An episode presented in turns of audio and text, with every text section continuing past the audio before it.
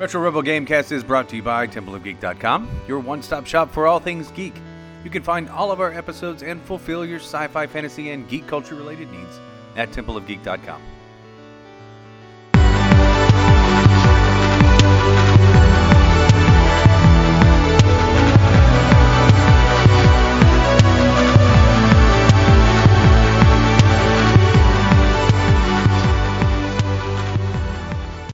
Welcome to the Retro Rebel Gamecast, where we discuss gaming and related topics.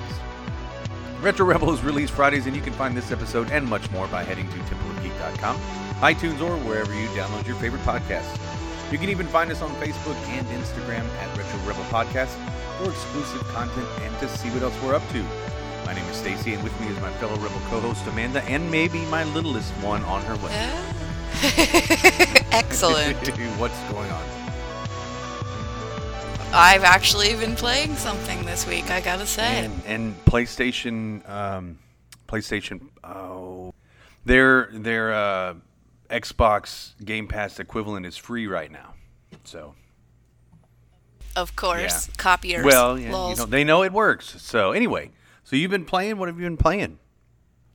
I have been playing Two Point Hospital. It is a children's game, and I, I can't help it. It's super cute, and you are like a hospital manager, and you take control of either brand new that you have to build from scratch, or failing hospitals with like specific problems, and then you complete challenges in order to like bring them into the revenue green, like get their cure rate up, and then make them three star hopefully hospitals. And some are really hard. Some I've only been able to like one star a hospital or two star a hospital because the challenges are really quite hard, even for a game. But like it's really cheeky. It's a very cheeky game. Yes. There's like a PA announcer and she's like really sarcastic and British. She's like, "We're sorry for the litter that you dropped on our floors." Oh, really? she says like things like that all the time like just to let you know like what might be going wrong. So like maybe you need to hire more janitors or something like that. But the game has like a passive aggressive way of telling you. she's like fire alert. There's a fire in the hospital. That's the alert. Yeah, it's just really funny. And enjoyable. So you've enjoyed your your time playing it. yeah i think i've completed maybe seven of the hospitals maybe a little less maybe six but I've, I've been playing quite a bit of it but i have to say like it is quite of a time sink like to do one hospital is going to take you an entire evening like Nice. till late But it's fun. Gameplay's fun. Enjoyable. You'd say this. Yeah, hundred percent, and it's free on Game Pass, so check it out. Okay. Well, I, I'm finding more and more that that um, the traditional genres and whatever is not as much of a selling point to me anymore.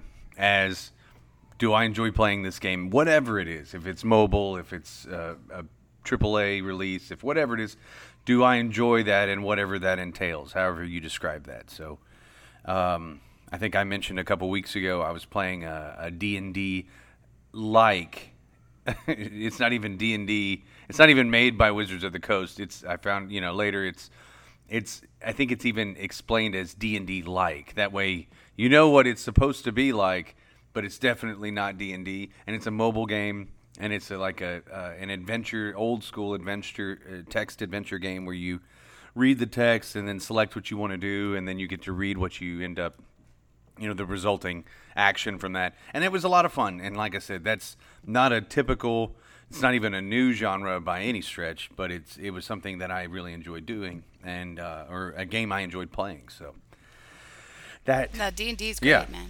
Absolutely. So, well, I've uh, yeah. This is we're still in the uh, dis- Disco Elysium phase. Uh, I am now in the second act of Ghost of Tsushima. Uh, in a way, I'm kind of glad. There's no way I could have rushed through this game if I wanted to. I mean, it would have taken me to like as a, in a completionist run. It would have taken me days to finish it. Um, it, I mean, literal days because it's it'll be probably sixty plus hours uh, or close to it when I'm finished playing it. And the thing that I've found is even though the the the uh, action is and the the action part of the game is a little bit repetitive, um, there's enough uh, because you you do ultimately, like in the second act, you start seeing new enemies. So you've been fighting these enemies, you know, big shield guys with unblockable attacks, spear guys, guys with one sword, guys with a really long sword, guys with two swords.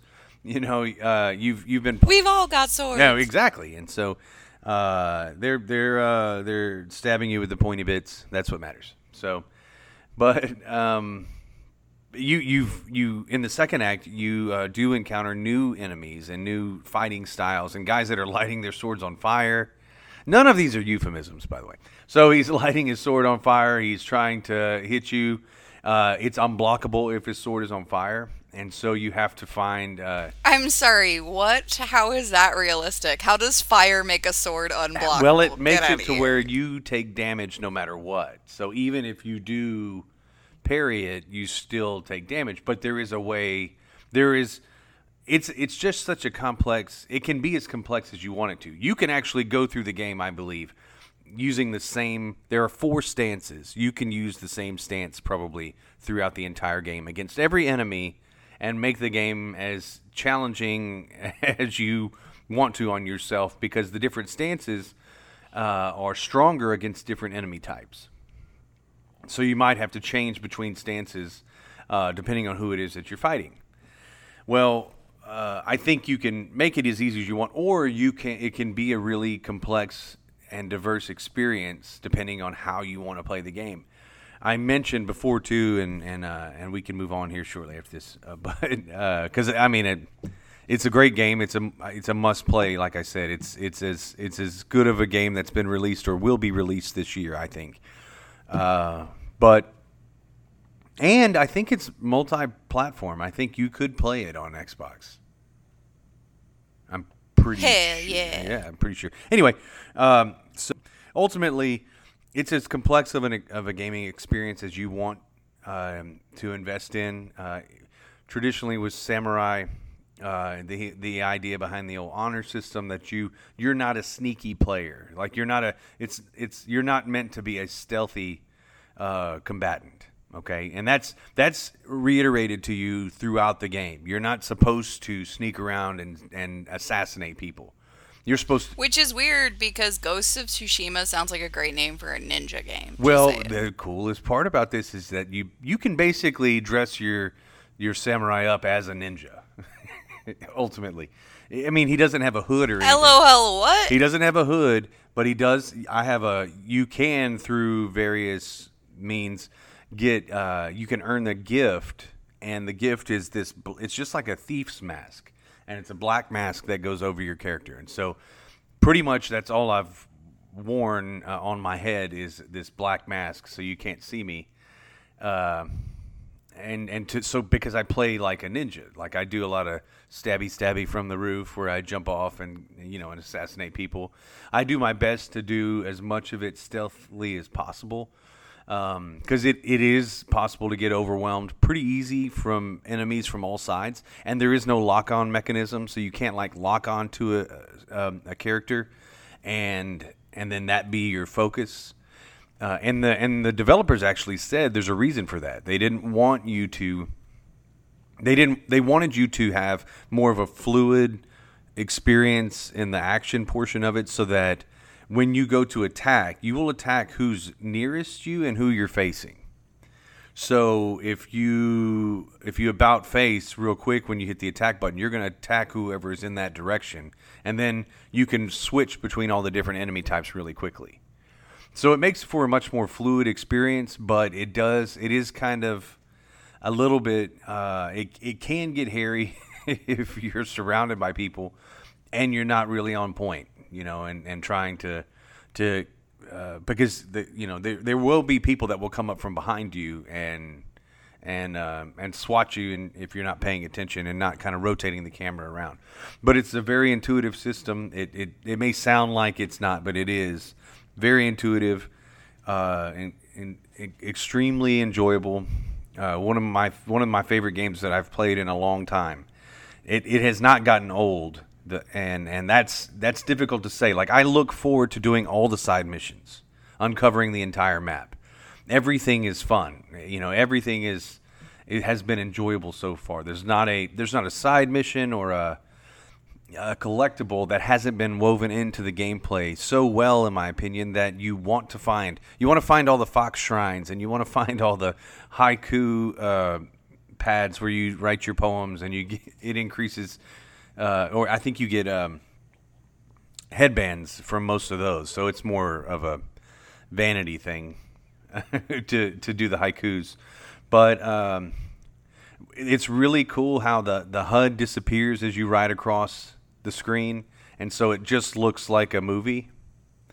Or how you uh, you know you'll see these yellow birds and they'll they'll they sing this song and as soon as they do you start looking for them because if you find that bird it'll it'll fly to a point of interest for you.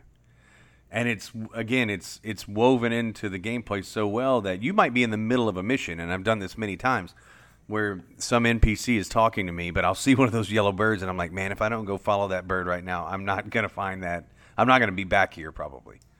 And so I'll like take off follow that bird while the NPC's talking collect whatever it is uh, that that it uh, that it's trying to show me and then go back and, and pick up the story after that. So, anyway, I'm hoping that I'll at the very least be into uh, the third act. I've barely scratched the surface in the second act because I was able to go back and do a lot of the side quests from the first act, uh, which sometimes that that's not available to you. You know, it once you move to the next portion of the game, it sometimes it walls off any of the stuff that you didn't do previously. But because it's this more of an open world experience, I can go back and do all of that stuff.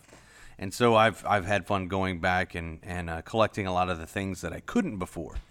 Um, so anyway, it's been extremely enjoyable and and time consuming in the best way possible. The best way a game uh, can achieve that. Like I've enjoyed all of it. So.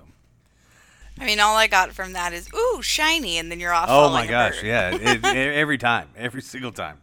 Ooh, shiny, yeah. and it's different, you know. It's it's not. They're not always showing you the same thing. So sometimes it's disappointing. It's like um, a- a cache of, of resources, which is nice, but sometimes it's a, a hot spring, and hot springs increase your maximum health.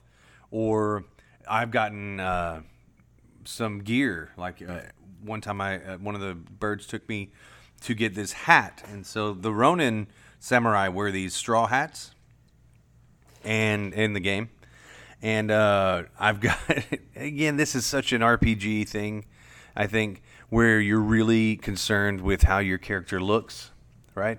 You want your character look as cool as Oh, possible. I feel you. Listen, my my Geralt the Witcher looked fly. as That's what I'm talking. Yeah, because the armor you get in The Witcher at first is trash.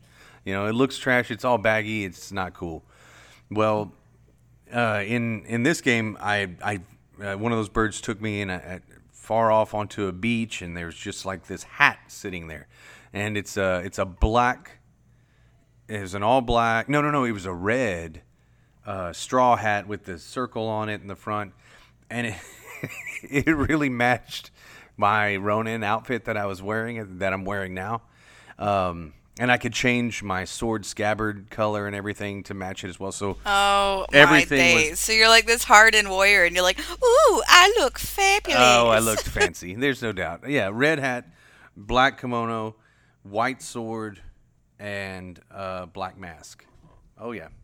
White sword. Oh my goodness, you're really trying to tarnish that bad boy. Oh, I know, I know. Well, and and I, I had a I had a uh, dark blue and black, uh, and it looked like dragon scales on the scabbard, and it looked really cool too. I mean, you literally cannot see it, see the the intricacy, the details of it, unless you're in the selection screen. That's like the only time you can really see it. It doesn't matter. It's kind of like in WoW. It's like I can't see all my gear on WoW. It's like you're little bitty. I'm an inch tall on the screen, but every time I lo- log in and, and load, I can see every bit of my armor. It's like, yeah, that makes it all worth it for that brief second. I can't believe that. Let's just talk for a minute how far back you play WoW. Like, why are you an inch tall in the screen? I'm zoomed way Oh, in. well, because uh, I'm a healer and I need to see everybody. They have health bars. Like, come on. If they're out of range, that's on them. That's true. That's true. And I have Healbot, so I really just have to click on the little health bar on the left, and I don't even have to know where you are. So Exactly. I don't know why you're playing so zoomed out, man. I was like up my character's bum the whole time, man. That's why I play. That's why I like it. Well, uh, I think that seamlessly brings us to the news. Don't know about seamlessly. Well, I've got a couple pieces, I think. Uh, one positive, one neutral. Uh, I have. Mm, oh, mine are both negative. Oh, I'm sorry. Okay, well, let's start with yours then. Let's let's do uh, bad news first. All right. Well, uh, Microsoft has come out the gate swinging at Apple because their Project xCloud has been the beta on the um, App Store has timed out, and Apple has not approved it for release. So essentially, they're gatekeeping the ability for iOS players to do the Microsoft game streaming. And they said, like, literally no reason other than they're just gatekeeping it, which seems to me anti competitive. And there's so much crap on the App Store, I cannot see why they wouldn't allow the console, the big consoles of our generation, to be on their store. Because it just doesn't make any sense. Control, control.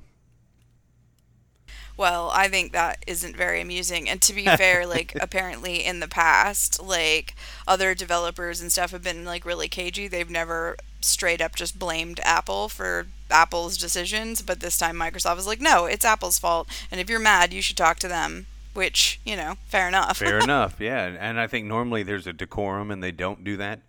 But when you're just being petty, um, and you and you and you don't even have a justifiable reason that you can say in the media, you're like, nah, nah, fam, we're just we're just blocking it. No, there's no reason. I get Apple has Apple Arcade, but those are, in my opinion, two different genres of games, and they're not mutually exclusive. So, like, you can enjoy Apple Arcade, and you can also enjoy proper AAA titles on PlayStation or Xbox. I think it really just should hurts it, it not in the be long possible? run, in my opinion. I think it's going to hurt Apple in the long run. Yeah. Well, I think it's yet to be seen, but it is funny to see Microsoft is just not mincing words anymore. yeah, and you know what? I, as much as I dislike Apple for no rational reason, um, other than maybe some of their uh, what was the episode we did on on reading your terms of service? Um, well, yeah. uh, you know, so uh, there are reasons to dislike or distrust them, but they do they do some things that I really agree with uh, in terms of protecting privacy.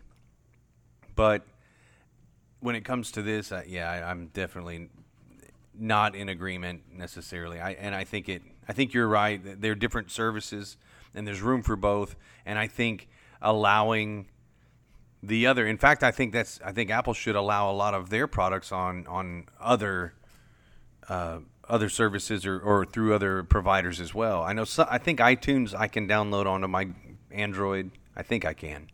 Isn't iTunes dead? Isn't it not? Yeah, it's not a thing, but you still have an Apple Music, right? There's something. Right, that's what you meant. Yeah, you can download Apple Music. That's the funniest thing is that I have AirPods. I can use them with my Samsung. Like all of the Apple compatible uh, products, for the most part, are compatible with Mac and Android devices. So it seems. I mean, if they want to play this game, then I think that uh, Google and Microsoft should say, well, then we're not going to let your stuff be supported on our stuff. So deal with it. Right. You know? It's all be like petty. if that's if they're not going to be competitive then fair enough you know Right. but they have they have in my opinion they have a platform they have a platform like an equal use platform where everybody can make stuff and submit it or whatever and surely while they can be concerned about quality control this isn't a quality control issue this is an anti-competition Right. issue Right.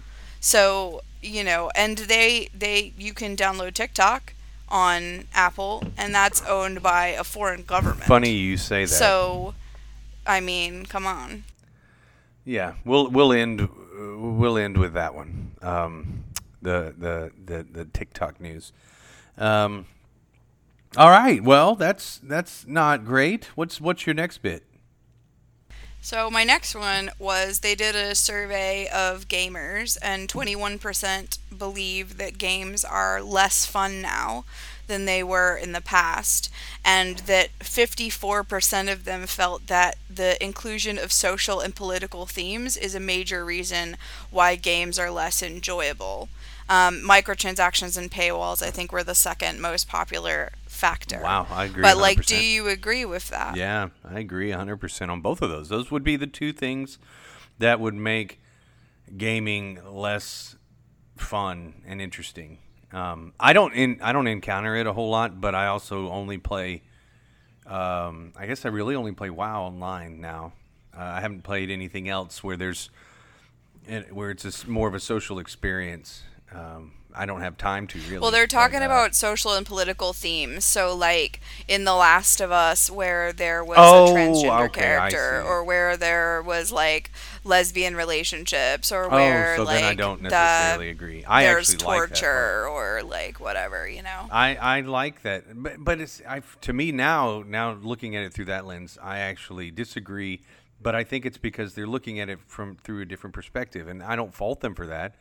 But I don't I don't necessarily think that all of these companies set out to make a statement. I truly don't. I think some of them do, but uh, in in terms of like we want this is we're putting our stamp on what this on this particular topic. I think some of the more interesting stories are the ones that are told that don't have a clear cut answer necessarily. Don't have don't have a. Um, I'm not saying that they're completely ambiguous, but uh, that really seem to express their ideas in a really natural way. And, and I'll, I'll use The Last of Us as an example. I feel like, again, this is my opinion, playing that game, I did not feel that there was one decision, one ham fisted decision shoehorned in there.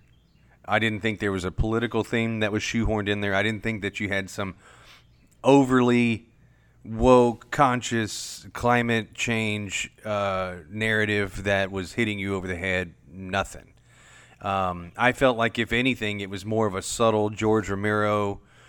Zombies are the you know original George Romero. Zombies are are uh, you know we're the zombies and and consumerism and all that other stuff. I, I feel like everything was woven into the narrative in a subtle way, much more subtly than I think that they're saying in that particular article. Now, that's not to say that there aren't. I I would say like I my opinion might contrast differently because I think you should have the option like in role playing games and stuff to like live the life that you want mm-hmm. and things like that. And then I really enjoy when there's representation and like lots of options and lots of choice because people live different lives. However sometimes I feel like the inclusion of ultra minority perspectives and lifestyles can be like feel like pandering. It's kind of like how Absolutely. because it's a corporate benefit, everyone gets involved in Pride Month, but like how nice are you to like your gay employees? How nice are you to your gay friends? Like how nice are you to random gay Right, you mean the other 11 see months? on the street? exactly. Like so I feel to me it feels very corporate and cynical. Like I do. uh, maybe it's not Yeah. but to me it, it does feel very corporate and cynical because i see how they act when it comes to things like pride month and black lives matter and things like that and then we see news stories about how things are actually like for people that work there and how Right. you know I mean, Ubisoft is the one that just comes to mind. You know, they have this big plastered Black Lives Matter inclusive message in like all their games Yeah, and, and they stuff. foobarred but they had like selves. really horrible senior management. Right, yeah, yeah. that was like super chauvinistic pigs. And it's funny because like I come from the casino industry, a place where you would expect that sort of like chauvinism and things like that. And it's not as bad as what's been described in those stories. Do you know what I mean? Like nowhere close. And, you know, for better or worse, the casino industry is a sin industry, regardless of what your political and uh, religious leanings Right. are. But it's taxed as such, so that's what I mean by that.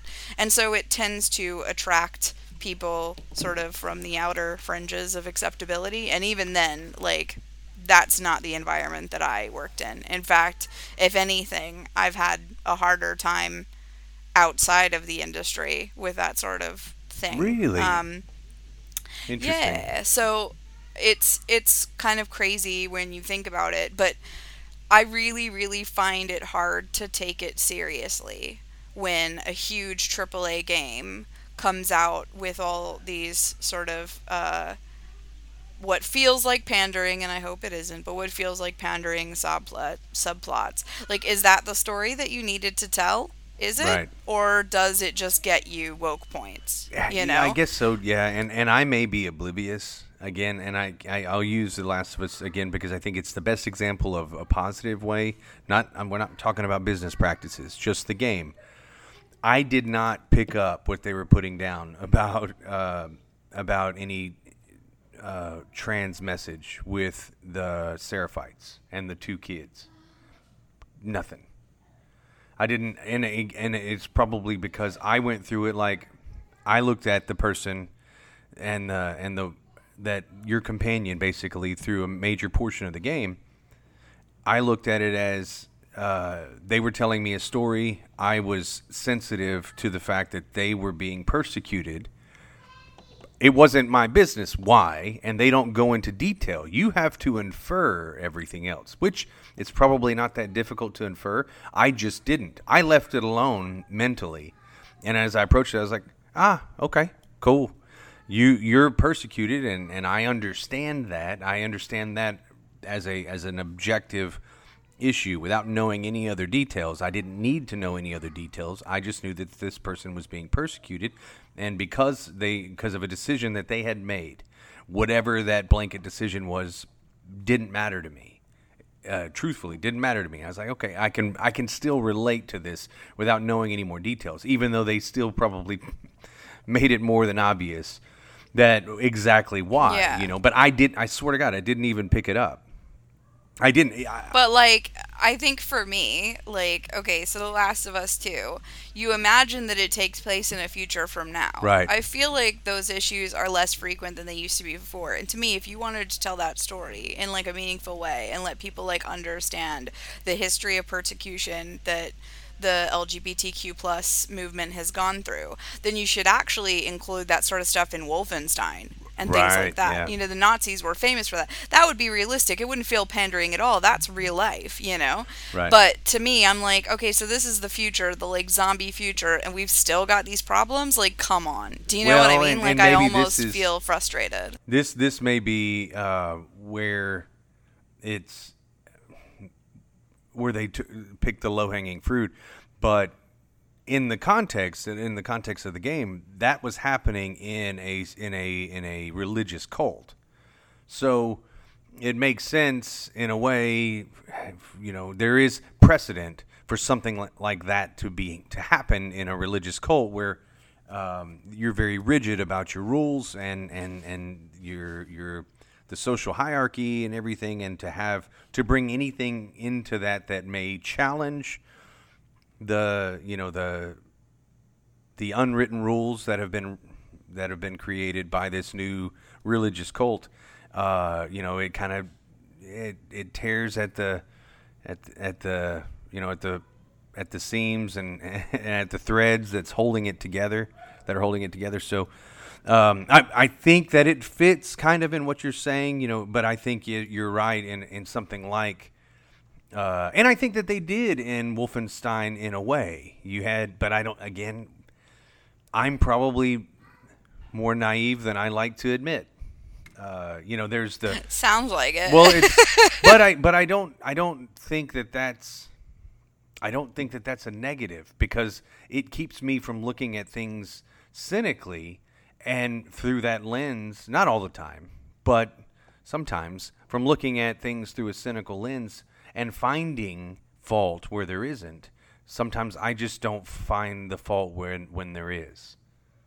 I mean, but the fault is because the fact of the matter is, is these big companies they don't care about the struggle of oppressed groups. They don't. You know what I would celebrate? I would totally celebrate like a RuPaul's Drag Race, like huge gay festival. Do you know what I mean? Like, make that game. Make that game. I'll play that game. At least I know it comes from a place of authenticity. Do you know what I mean? Like, where this is the community that you've chose to surround yourself people, and all these people believe like you believe, or to a certain extent, and you're making something because it represents your like authentic experience. Don't make a game with like one token gay guy and one black guy on the dev team, and then call it diverse Right. because it's not. Like, Right. it's just not.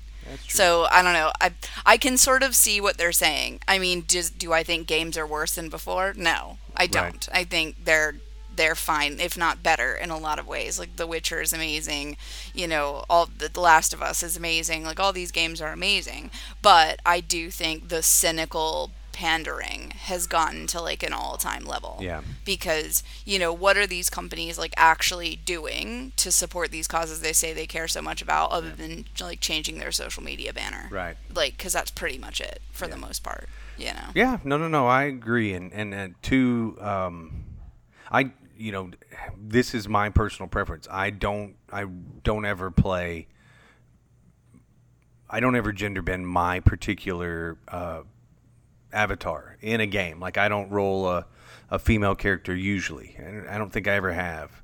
And it's not because I. It's just because I typically play a character that is me in the character. So, as as a male, I'm play a male, and I, and for better or worse, some idealized version of me is usually who I roll. Usually, um, it's way easier to get in that headspace and how I would respond in something than to have it more of a fantastical D and D situation where I've created a character that's not necessarily me uh, wouldn't respond and like how would that character respond in this situation? I do that to a degree but it's definitely in a in a shades of gray. It's not like hard and fast completely 180 degrees from who i am as a as a person necessarily. Um, which is again that's fine that's the way i typically play however in The Last of Us, it didn't bat an eye. In Horizon, didn't bat an eye. You know, it's like I, I'm not worried about playing a female uh, protagonist as long as that was what I signed up for. It. We bought the game, and that was who's the main character. I'll buy the game. A good game, Tomb Raider. that's Great so game. funny to say that because like if you were a woman, you wouldn't have a choice because most games Oh, are I made know. for men. Oh, and absolutely. Most protagonists are male, so I end up gender bending all the time, despite not wanting to. Right, and, and I and I and I completely understand that, and, and that is part of the disparity that I think we've discussed on the show many times, and, and something that I personally wasn't probably as aware of as I needed to be until way later than was probably good. Like you just you're just not conscious of it because I it just never crossed my mind. I was like, wow, you're right. There just aren't female protagonists at all. You know, there just aren't any. But I guess my point being is that I, I personally, and I can't speak for anybody else, but I personally have no issue playing either way. It's but I do prefer to play, and I, as as I think most people would, like you were just saying, uh, the way that I want to personally, and that's usually putting Oh, myself in 100%. there and being the protagonist. But I love Ellie, and I loved Abby, and I and and uh, the new Tomb Raider games are are fantastic action adventure games. Hey, I love The Witcher. I'm a bad boy. Well- I do bad things. I love The Witcher as well. Uh, you know, so um, and you know, and so I guess it's like if it's a good story, and this is the take-home message for me. If it's if it's a good game and a good story, I do not care who the protagonist is, and I do not care necessarily what happens in the game.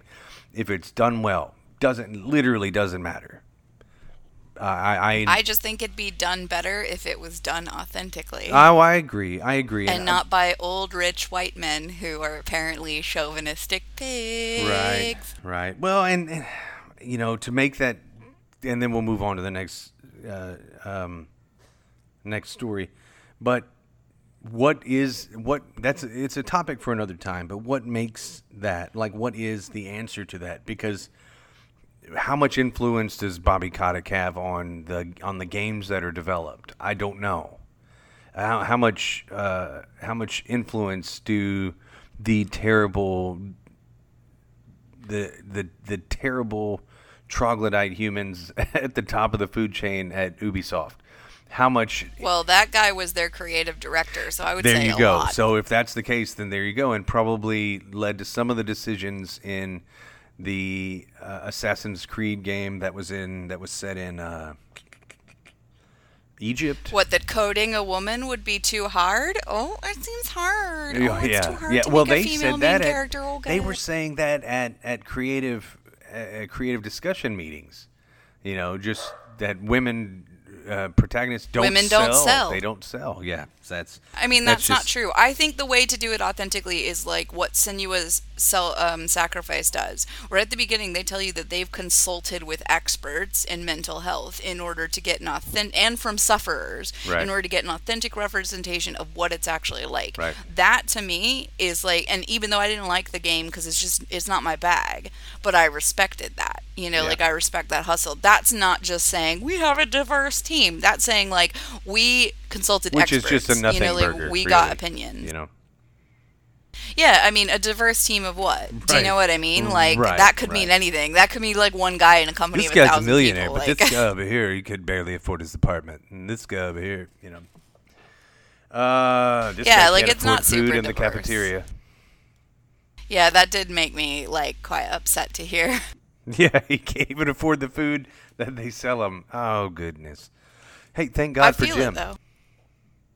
Yeah, thank God for you, Jim Sterling. You're excellent. Anyhow, shall you tell us your news story yeah, so we can brighten our day? Gears. Okay, we're we'll start with. Uh, man, it's going to be such a hard, such a hard turn right here. Where it's it's like it's this this is where we've shoehorned in some happy news, um, and it's not even really that happy. Not this f- next one. It's kind of neutral. So, uh, if you're not up on. Um, American news, uh, the president, our president, has signed an executive order uh, to ban TikTok, and um, and he's also uh, signed he signed an signed an order to ban TikTok as well as uh, and another uh, chat app from Tencent. So WeChat. yeah, WeChat. So WeChat and and uh, and TikTok both being banned. Uh, believe in the next 40 days it's supposed to take in, take effect. Um, as far as I'm concerned, uh, no offense to anyone, hopefully that that likes TikTok, I could care less. I don't have the app. My kids do. They watch a lot of really stupid videos. And I say stupid from somebody who laughs at really stupid things, including dad jokes, which make me uh, laugh out loud. Um, but I just see through the uh, a lot of what's happening, and, it's it's one of the reasons why I'm not I'm really not big on any uh, on most uh, quote influencers that produce superficial content. It's completely personal choice, my and and it's one that is subjective. I understand that, and I accept it. That being said, uh, this isn't necessarily. Um, it's not going to how this really ties to what we're talking about is Tencent is who owns um, WeChat, and Tencent also has a major majority stake uh, in Riot Games and Epic Games. And the and the bigger question is if if the president could uh, ban this particular app, could he? What's the next logical step? Is he going to be banning games? Uh, or banning whatever. And and the the answer to that is could he? Lord knows that we don't know. It's possible. It's possible that he could write an executive order to do that. What I wanted to say, and just from reading the tea leaves as best I can and seeing the future, I don't think that that is something that we. It, this sets a precedent for potential banning of technology in the future which is scary and, and, and in and of itself. But I really don't think, based on looking at all of the details in this particular instance, that banning of games is something people need to be up in arms about. You don't need to be worried about something like that. I don't think this is going to have any influence. And there, the article was posted on Polygon, um, but with with Tencent's and Tencent's in, uh, involvement in in uh, League of Legends, uh, that's with Riot Games, and then Epic Games, which is Fortnite uh, two major, two huge intellectual properties uh, in in the gaming world. Um, I don't think that you're going to necessarily have to worry about um, anything affecting your game, so you can kind of put that to rest. So in terms of neutral news, uh, you know, TikTok's maybe banned, Um, but I just think it's a cash grab for the U.S. Treasury. You know, China bans our stuff all the time, so they just Well, found China's an opportunity in order to make some money. TikTok's banned in China, and China made it. And that's the thing. It's like if Yeah, it sounds about right. So's Facebook though. oh, so is Facebook and so is Google. I mean, none of none of the the major technology that we use in the United States as freely as we can, as as freely as anyone else in the world. Um, no one, no one else. Uh, uh, China doesn't enjoy any of those things. Enjoy being a loose, loosely defined term. they can't use any of those. So uh, we definitely have uh, considerable freedom compared to the to China. But China, it's it's it's an interesting it's an interesting topic. It it always comes down to money. You see uh, major, you see big athletes, big name athletes, dropping China's name uh, in in a positive light. Reddit was paid, uh, I don't know, hundred was it 150 million dollars? Uh, got 150 million dollars from the Chinese, and now they no longer have these negative discussions on Reddit about uh, policy uh, directly where China's directly. I mean, involved. I mean, fair play. I have TikTok. I watch TikTok. Like, Right. you know, I'm aware of the security concerns, but I'm a grown adult and I do what I want. And Right. you know, that's very like, American I, of you. I think my only problem is like, where does it end? Like, Right. I don't think that the government should keep banning stuff. If anything, they should stop banning things. You know, and like let people like make their own choices and decisions. You know, and live with the consequences of them. I would like, agree I'm- a hundred percent. The issue with with the TikTok is only because it's predominantly used uh, by it's the content's not necessarily uh, predominantly young or underage, but the uh, the individuals who are consuming the content are and the information that's being collected on them. And, and, and again, you could twist this, I think, to, to be even more, to pull at your heartstrings, especially with, uh, I mean, getting into really heavy topics like, uh, like the sex trade and, and, and child abductions and things like that. I mean, that would be a small portion, I think, of, of what I think the information is being used for.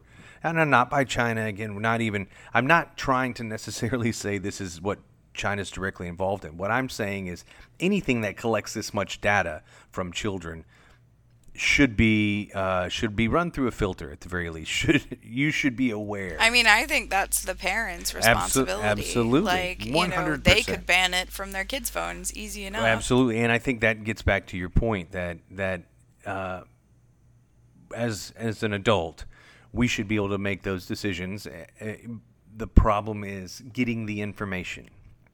Like a lot of, and some parents, and, and, and we've talked about this as a topic. Some parents don't really research these topics, and don't really research these technologies, and don't know what they do. Don't realize that you can post a picture on social media, and it is digitally tagged with your location and time stamped, and it's not hard information to get.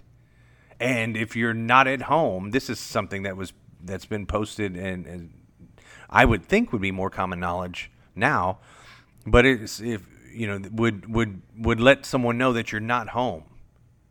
You know, so if somebody wanted to, I mean, most people who are going to burglarize your house are probably not this tech savvy, but some may be. You know, and the point being is, if somebody wanted you to sound find like you, my dad. You're so funny. well, um, what my point is is if somebody wanted to find you, and then and it's not hard to do anymore. Uh, With Life Life 360, I think, is the app that you can put on your phone that literally will tell you how fast you're driving in your car. Not just you, but anybody else that's tied onto your Life 360 app. I am just more libertarian in the mindset that. uh, it, Y'all stay and do your thing and let me do my thing. It's kind of what you Oh, were saying. 100%. I hate when I'm hanging out with people and they like check in at a place. I was like, excellent. Now my ex husband knows where I am. Brilliant. Yeah, well, and that's what I'm saying. It's like, yeah, just some things are best just enjoyed. Just enjoy it. Nobody else needs to know about it, you know. Um, but Yeah, but I think people should be able to like make that choice. I think it is a 100%. slippery slope for the American government to start to continue banning stuff. I mean, they ban stupid stuff all the time. You can't eat haggis in America. This is stupid. You Oh, can't I have Kinder eggs in America. This is stupid. I didn't know either of those. Yeah, Kinder eggs because American children are too stupid to realize that there's a toy inside. A dub dub dub dub. What they'll eat it? Yeah, it's a choking hazard, so it's banned. But like in Europe, you never hear about kids dying from Kinder eggs, you That's know, because their parents are like, "Hey, there's a plastic toy inside here. But I think Don't in Germany, can't you Like, drink it like 18 or 16? Uh, 16, Yeah. yeah. But that I think that's the same thing as well. Like it's with a parent. Do you know? Like Right. and I feel like, you know, not to toot Europe's horn too much because we have our own problems, but I feel like parenting is maybe a bit more comprehensive. Like because you can do so many things from a young age, you have to make sure that people know how to be responsible pretty early on. So, No, it is, and and that's probably beyond the scope of the show. But I I completely, I completely understand, agree with that, and and think that ultimately, which this is within the scope of the show, it comes down to the parent, and it comes down to the parent. Uh, their awareness and their education and educating the kids as to what is good, what's not good, you know how how you should uh, how you should conduct yourself on the internet and, and everywhere else, and and so that's on the parents to to learn this stuff themselves. And maybe maybe there are resources out there. Uh, I'd I'd love to look at this a little bit further, just for the for the parents out there. Um, to educate them on on some of the not we're not talking about like the scary moms against you know gaming or something where uh, you know they it's the worst case scenario and and and what it could all lead to i'm talking about good information uh, which is sometimes difficult to to come across so man i didn't realize how much the news was going to lead to discussion today it got meaty today. Sorry about that. Sorry about that. All right. Well, so there's nothing better to end uh, a news segment with that was so heavy in uh, p- potential uh, political discourse than to tell you that if you, when you're listening to this, when it comes out, it may be right at the end of community. Of the com- of the community um, for the Pokemon Go, basically. So basically, Pokemon Go's Magikarp community uh, can celebrate. If you've never gotten your uh, Gyarados, um, now's your chance. uh, if you want to, uh, right now, Magikarp are showing up everywhere, and um, un- yeah, I guess unfortunately uh, today is the day, and so you're not going to be able to get it. Oh, sad news. I just, I just, uh, I just noticed that. Oh no, a floppy Magikarp fish. So Oh, I'm taking boo, I'm baby, taking your your good news right back. It's like pulling the rug out from underneath you. So hopefully, uh, if you if you got a chance to get out there, um, everyone that that uh, still plays Pokemon Go, which I think is is still fun. It's still fun to. I just log in every now and then. I don't play it very often. Um, if I happen to be sitting someplace for a long period of time, I'm like, I wonder if this is a Pokestop, and I'll log in and just see and see what is around me. They've done a lot to make the game uh, to to make it to where it seems like it's a little bit more not just more accessible, but m- more fun to play because they've added so many stops and so many Pokemon all over the place, so that you you can pretty much be anywhere outside of just an open field, and you can probably find them there if you've got cell phone connection.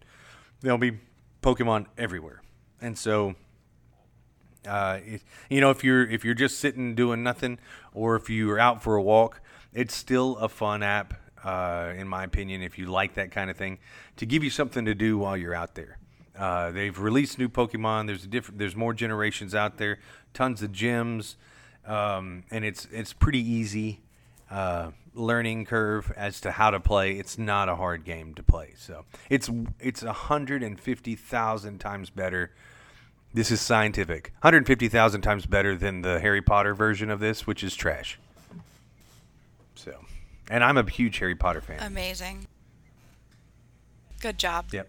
All right. That was see completely washed your brain of the rest of the, what we talked about. So, All right, that brings us to the to our main topic, uh, which is kind of a companion piece to uh, one of the topics that we discussed uh, uh recently about basically online social interaction and and uh, maybe a healthy way this time of of creating friendships and and um, how you know the online social component is actually uh, can actually be a good thing and how to do it right, right? Yeah. Yeah. Uh, so, so where do you want to begin? I've actually got some research, which is the least sexy thing about uh, about trying to quantify social interaction, but I thought it was important. Wow. Well, why don't we start with research and then I'll give people practical tips from someone who's formed a lot of relationships with people I met initially online. Right, and, and I think that that's good because I think it will line up. Believe it or not, I really do think it's going to uh, to line up. I'm ready. Dive in. Tell me, Professor. All right, so uh, Professor uh, Professor Dr. Stacy is um, gonna list a, a few just a, a, few journal articles that I that I pulled, and there are a lot. There were actually a lot more than I thought would be out there that discuss the benefits of not only playing video games but the social component of playing video games. Which, again, I may have to wake you up uh, when I'm done with all this, but. Uh, yeah, I feel my soul start to fade. I know, and well, so um, let's see. So in a few of these articles, let's see. Uh, computers and human behavior. Computers and human behavior is a peer-reviewed journal. All of these are peer-reviewed journals. So for the people that actually care, this is like the good information. Generally speaking, this is uh, filtered information, information that has been reviewed by other professionals in the field, and so. Uh, if if you're reading a textbook ever, generally speaking, the information in a textbook has come from these articles or articles like it. So the most up to date infor- information that you can find that is scientific uh, in nature can be found in peer reviewed journals. Most people don't read them. Oh, so. thanks, Dad. Thanks for telling us how to write a dissertation. You're welcome. You're welcome. Now, class. Uh, so, computers and human behavior uh, is the journal, and the article is the social side of gaming: how playing online computer games creates online and offline social support. So it took something that was probably really easy to explain, and it put it in in uh, sciency terms, uh, which makes Excellent. it much more difficult to understand. Uh, but the point being is, I think it's going to say, uh, it's I think it's going to uh, reflect and echo everything that you're saying, uh, or that you will you will say in just a minute. But um, I, I just wanted to, to go through the three first, and then I'll go into the articles and the content. So. That was the first one. The second one is uh, cyber psychology, behavior, and social networking. Didn't even know that this was an actual journal, um, but it just goes to show you that there are uh, kind of journals for pretty much everything. Um, in this article was the relationship between online video game involvement and gaming related friendships among emotionally sensitive individuals. And so it it starts to stratify people based on uh, their emotional sensitivity, and and I think this is important to oh, important to note because I think generally speaking, both of us would agree that uh, the social component there is a positive way to experience the social com- social component in gaming, and that it can be very beneficial, right? And this article right, says enough. this article says that, but it also says that people. Um, are on a spectrum, and this is not this is not a reflection of like the autistic spectrum. We're just talking about in general, people are on a spectrum. Emotion, their emotional sensitivities on a spectrum, and some people are more emotionally sensitive than others. And people who are really shy and are emotionally sensitive seem to get a, a an added benefit from social gaming. Social gaming seems to allow them because they're they're emotionally sensitive, but they're really shy or or not really socially. Uh, they're socially awkward, but they're emotionally sensitive. It allows them a safer environment to experience others, and they they must be hanging out with other shy people because my first response was "Cole the week." well, I mean, if that doesn't tell you what end of the spectrum I'm on, right, lols. you're the other end of the spectrum, uh, which may be intimidating to those who are emotionally sensitive, uh, but also Damn, very Skippy. shy. Um, and you know, and the funny thing is, is in person, I would consider myself to be a, a social person. Like, if I want to be, I can talk to anybody. But online, I it's almost painful for me to go into like the especially in guild chat if to go into the uh, the guild chat rooms and talk to other guild mates that I don't know personally. And oh my. it's like it's like there's a there's a part of me that's very introverted that does not want to do those things. And um and so like I'll I'm not introverted. I just don't want to be bothered because if I'm going to be bothered, then I have to put effort in, and that's just too much sometimes. well, that may be it as well, but it's like I don't even want to. It's like I'm I, something inhibits me from even wanting to do those things. It's like, and I don't know what it is, and I don't know. I haven't. I'm not psychoanalyzing myself, but I know personally it's it's difficult for me to do that. So that's why I played WoW for so long by myself. I would speak in guild chat, but I found a lot of times people don't read guild chat. So I couldn't even really communicate with a lot of guildies unless I was in the chat room where we could actually speak, which is, granted, easier. But the only time, the only, there's only two times that I've ever done it, uh, that I've ever gone into the chat actively uh, and, and done it consistently. One was because I was, I actually personally knew the person that brought me into the guild and that opened the door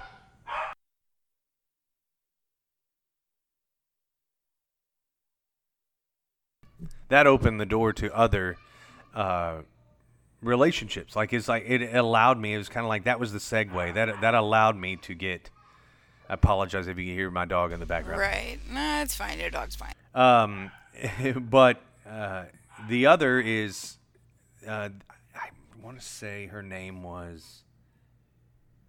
She was famous and she had a guild, and um, I knew of her guild because at the time I was. Do you know who Jace Hall was, by chance? No. Okay. Jace Hall was a big gamer. He he he did a uh, a song probably seven eight years ago called "I Play WoW," and it had all these celebrities in it. Uh, he used to do the Jace Hall show, which was like these six minute segments of show where he would interview Stan Lee or something. I'll post a link uh, for Jace Hall because he's he was a really funny guy who did uh, he was an active gamer, avid gamer, uh, who um, anyway through all that there was a producer on his show that was really funny, and I still follow him on Twitter. And he was he started dating this girl. Long story short, uh, I got in her guild, and I had to be I had to be interviewed to get into the guild on on, WoW, on World of Warcraft. So they ask you these series of questions, and I had to give my answer as to what uh, you know what and why I chose those. And uh, and then after that, I got in chat every now and then because I had that initial interview. Um, and it's not like I couldn't raid. I've done in-game content on every single uh, expansion, but um, you know, I just didn't. I, it, something inhibits me. This article basically says though that online gaming and online gaming interaction absolutely uh, aids individuals, helps individuals who may be socially awkward by providing a safer environment for them to socialize. And so, um, so it's not just anecdotal. There's scientific evidence to suggest that it is all it is beneficial, and I think I think that is the for for the dads and the moms uh, important to note. It's not just anecdotal. It's even though that is important there's evidence there's scientific evidence also that supports it so uh and and and so i've uh, i've got other um i've got other themes here that are running through but i'd like you to to add what what are some of the anecdotal some of the ways that you have? Because i've got things on here like it helps foster social social uh, communities and that not all screen time is the same. And and screen time in a social community is much it's not even comparable to screen time that is that doesn't reflect and doesn't uh, doesn't build social uh, social community. So, but what are some of the some of the anecdotal things that you were that you've experienced over time? Well, I thought I would provide people with like a roadmap on how to successfully make a friend in real life from the internet because I have many and it's possible. Um, and so I've got some tips on how to go about it so that you make the right kind of friends, like friends that you want to have, and that you protect yourself in the process because that's also important. Um, so I've I've basically got a roadmap, and it starts with play with a mic, talk to people. Right. You know, like you've got to do it because um, text communication is inefficient and it doesn't convey any warmth. So if you want people to actually like you as a real human being in real life, you need to play with a mic, hundred percent, because it's just so much better. Yes. And then once you meet people, like just be your authentic self. Play the game how you like to play it and don't censor your reaction. So if you're a sweary player, be a sweary player. They're sweary players and they'll like that. if you're not, don't, you know, like Right. because there are people who don't like that. And so just be your authentic self and when you first meet people, never share any or very very limited personal information. You might tell them your real first name, but that's probably the extent of it. Maybe the town that you live in if it's large. Other than that, you should never share anything beyond that with someone that you've only played with a couple of times. And then if you find somebody fun, you need to add them to friends and you need to invite them to games. Like if you actually want to make friends, you have to be proactive in making those friendships because Right. it's very easy to add someone with a friends list and then you just see them come online and then you don't do anything with it. So you need to actually be a bit proactive. And if they say no several times in a row, they don't want to be your friend. Move on. You know, like it's Yeah. quite easy to just cut your losses. like don't invest too much like up front. And then once you play more games together, you hang out more, maybe over the course of a couple months, you learn a little bit more about them and the other types of games that they play so that you're not boxed into like a single game box. So it's really easy to make friendships where you just play Warzone or like you just play Diablo or something like that, but that's not really like translating to a full friendship because you only have like one thing in common. So try to find more than one thing that you have in common, even if it has nothing to do with games, even if it's music or something like that. And make sure to like ask questions about them and share things about yourself that aren't terribly personal. So, you know, like what sort of thing do you do for a living? And, you know, uh, what do you like to do for fun? What hobbies do you have? Like those sort of things. Like a online friendship is exactly like a friend that you might make in real life. If you don't know them that well, you should keep your business to your business first for quite a while. Right. And if you find out over time that you enjoy their the time spent together more and more, you know, like when you see them come online, you feel excited to hang out with them, or, you know, you always have a better time when you're in a party together. That's a sign that this is a good thing, you know? Right. um, and then you can share more things about yourself till when you feel comfortable connecting on social media. The one thing I can say is I feel like younger people just try to connect on social media like right off the bat, and depending who you're talking to, especially if you're talking to someone like in the millennial range or older, that's going to feel like quite intrusive. You know, like I would not connect with anyone on social media unless I had known them for months. Right, You know what I mean? Like it just feels really awkward. And I would say that like even if you wanted to have more than a friendship with someone, that's fair. That's achievable. I've achieved those things as well. Um, you know, it's sort of inappropriate to insert yourself into other parts of their life, like when it's not warranted and you haven't earned that level of intimacy as a friend or as more. So I would say once you feel comfortable after a bit of time, couple months, you know, connect on social media. You know, it, it's really not a race. You might not get along with some people. Sometimes others are not showing an authentic version of themselves, and you spend more time with them. You're like, oh my god, this person is super annoying. Like they just zerg all the time, and I hate it, and it's not fun. Then you don't have to hang out with them. You know, like there are loads of people that you'll drift away friendships in your real life and it's okay to distance yourself online. But once you've made that connection on social media and things are working along your goal is to meet in person if that's possible at all. And it doesn't matter how long it takes. I mean i've made friends on mmos that i played before whatever who, after six years or seven years of being friends, we finally met in person because circumstances lined up. They were coming to where I lived, or they were in the same state, or they were in the same country, or whatever. And it made sense that we could like meet up and hang out. And since then, that's happened, you know, several more times and things like that because it's a real friendship and you have real things in common. And why not when you are in the same area meet up and hang out? And some people might be in your same town that makes it easier. But the key to making real friendships online is to at some point take them offline right, if you right. can. Um, because i think it's impossible to sustain for the real long term and i'm talking about beyond decades. I think in order to sustain for the real long term you do need to take things offline. Because at that point it's more than just a digital friendship. It's more than just playing games. It's now they're a part of your actual life. And that's where you want to get to if it's going to be an actual real friendship or something more. You know, and there are there are lots of ways to go about it. There are lots of ways to do it safe. If you're meeting somebody you don't know, you don't have to meet at your house.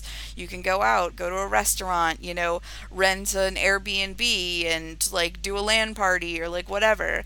But, you know, that is sort of the end goal if you want to have a real holistic friendship is you need to be able to like take it offline. Yeah. And if you get to the point after years that you're never going to be able to take it off offline, guarantee you that friendship will drift.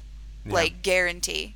Because people get busy, you get old, you get families, you have kids and you can only invest so much in people who are around you. I, and I you know, would so you think have to prioritize. that actually uh, applies to even in-person friendships. We we without getting too heady and and in other topics and and uh, more journal articles. Uh, the it is possible and, and even likely that many friendships that you have that are in person are going to drift away that way as well. So you only have so much time to invest in people and so much time to invest in, in those relationships and the ones that you really want to cultivate are the ones that you're going to continue to that that are worth cultivating are the ones you're going to spend the time in and really take care of. And and uh, to your point I think having a common thread from the beginning finding a common thread in any of the groups that you're going to socialize in is is important. You you said that basically, but gaming is going to be one of those things that one of those ties that bind.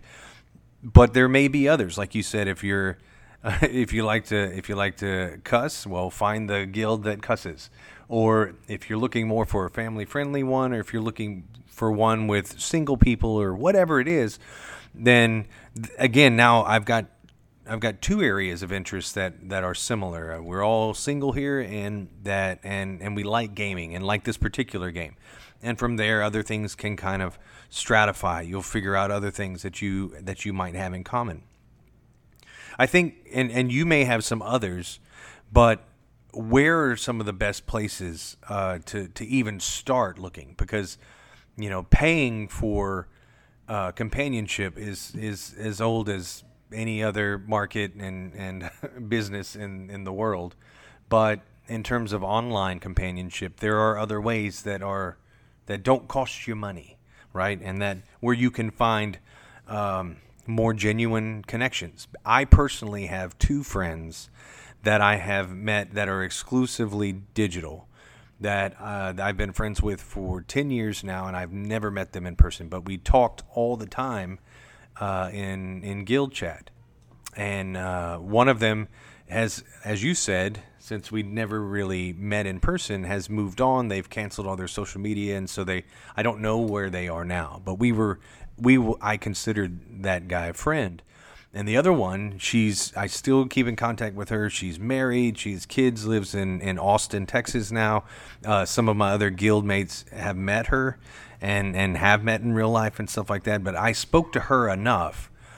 I got a pretty good idea who she was as a person. Like I, I literally got to speak to her not just in chat, uh, we're still friends on social media. I still follow her. It's not, you know, if I ever get to meet her in person, that would be great. But I still do consider her a friend. She always will. She reaches out to me. Um, we have each other's phone numbers. She reaches out to me when we when we have birthdays or big events and family. And so, um, you know, if we never met, I still would consider her a friend. But that's those those type of relationships are few and far between. You know, they those don't happen um, all the time and and it still took a lot of work, just like any other relationship where you're you're reaching out to one another and you're and you're staying in each other's life and you're making that person a priority. You just have to do those things, no matter where you're making the friendship.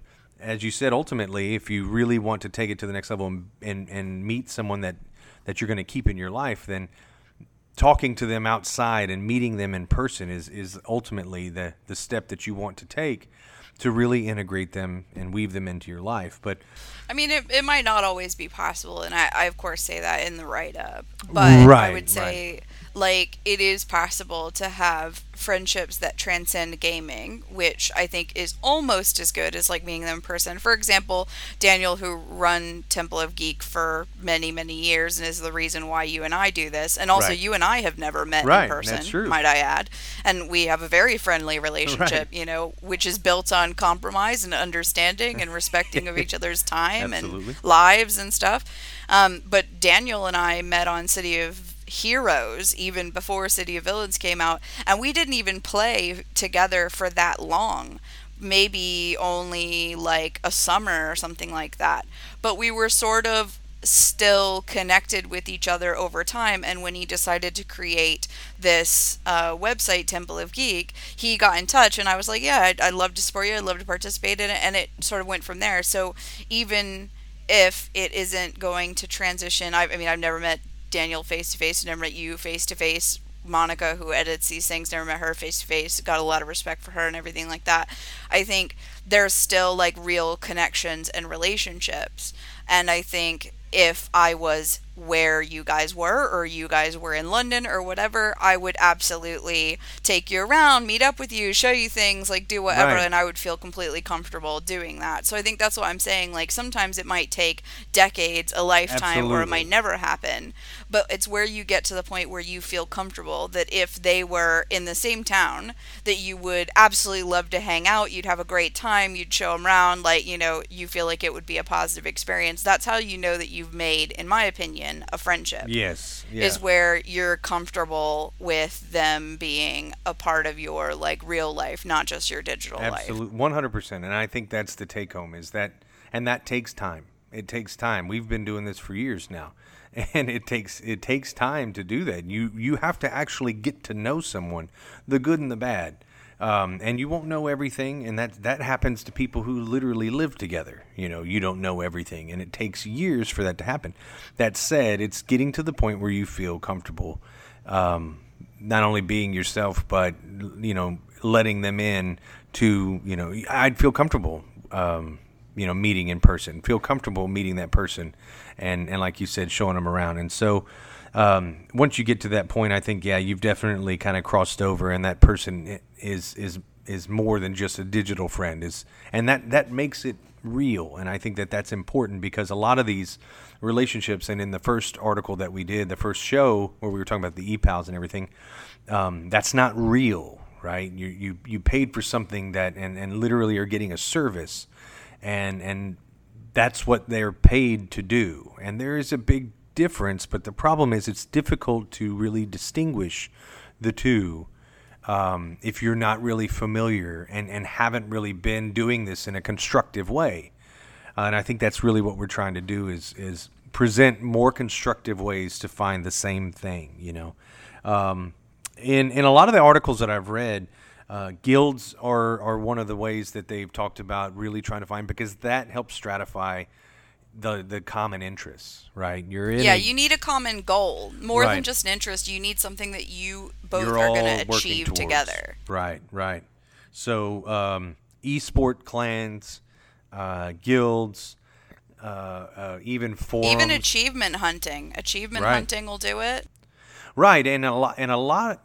It's hard, harder nowadays because everybody's got like a an, an avatar that's a game, you know, a game related avatar. So you don't really know people uh, online per se, uh, but every single platform right now has everybody has to create a profile, and on the profile it has similar games and, and achievements and maybe a little blurb about you, uh, and and so those are also at least as a as a secondary step you another way where you can kind of do your research and find out uh, are these people uh, do we have like interests? Uh, you know, they they like all of these games. They they this is these are their their curated quotes that they really think are important to them, and maybe tell you something about who they are as a person.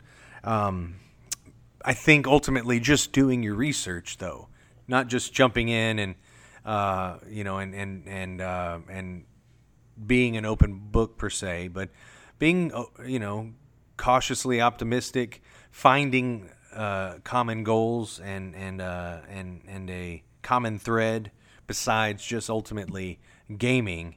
I think are really healthy ways to at least start that process of, of building and developing relationships online that can be positive and that can actually that can be fruitful which ultimately i think it's as hokey as it may sound that's what you want. You want something that's going to continue to bear fruit something that's going to continue to be positive and and is mutual uh, symbiotic. Everybody gains something from it right everybody's Yeah. getting something You want relationships where they're adding positivity into your life and you're doing the same. If they just drag you down and you feel worse after spending time with them, that's not a healthy relationship. No. Or if you think that you mean something to someone and you don't, that's not healthy as well. So I think it's also important to like not go into relationships online with like ulterior motives. Like you need to put your cards up front fairly early on Right, or it's not yeah. going to be healthy for you. Right. So if you meet somebody online and you think that you might want to be more than friends with them,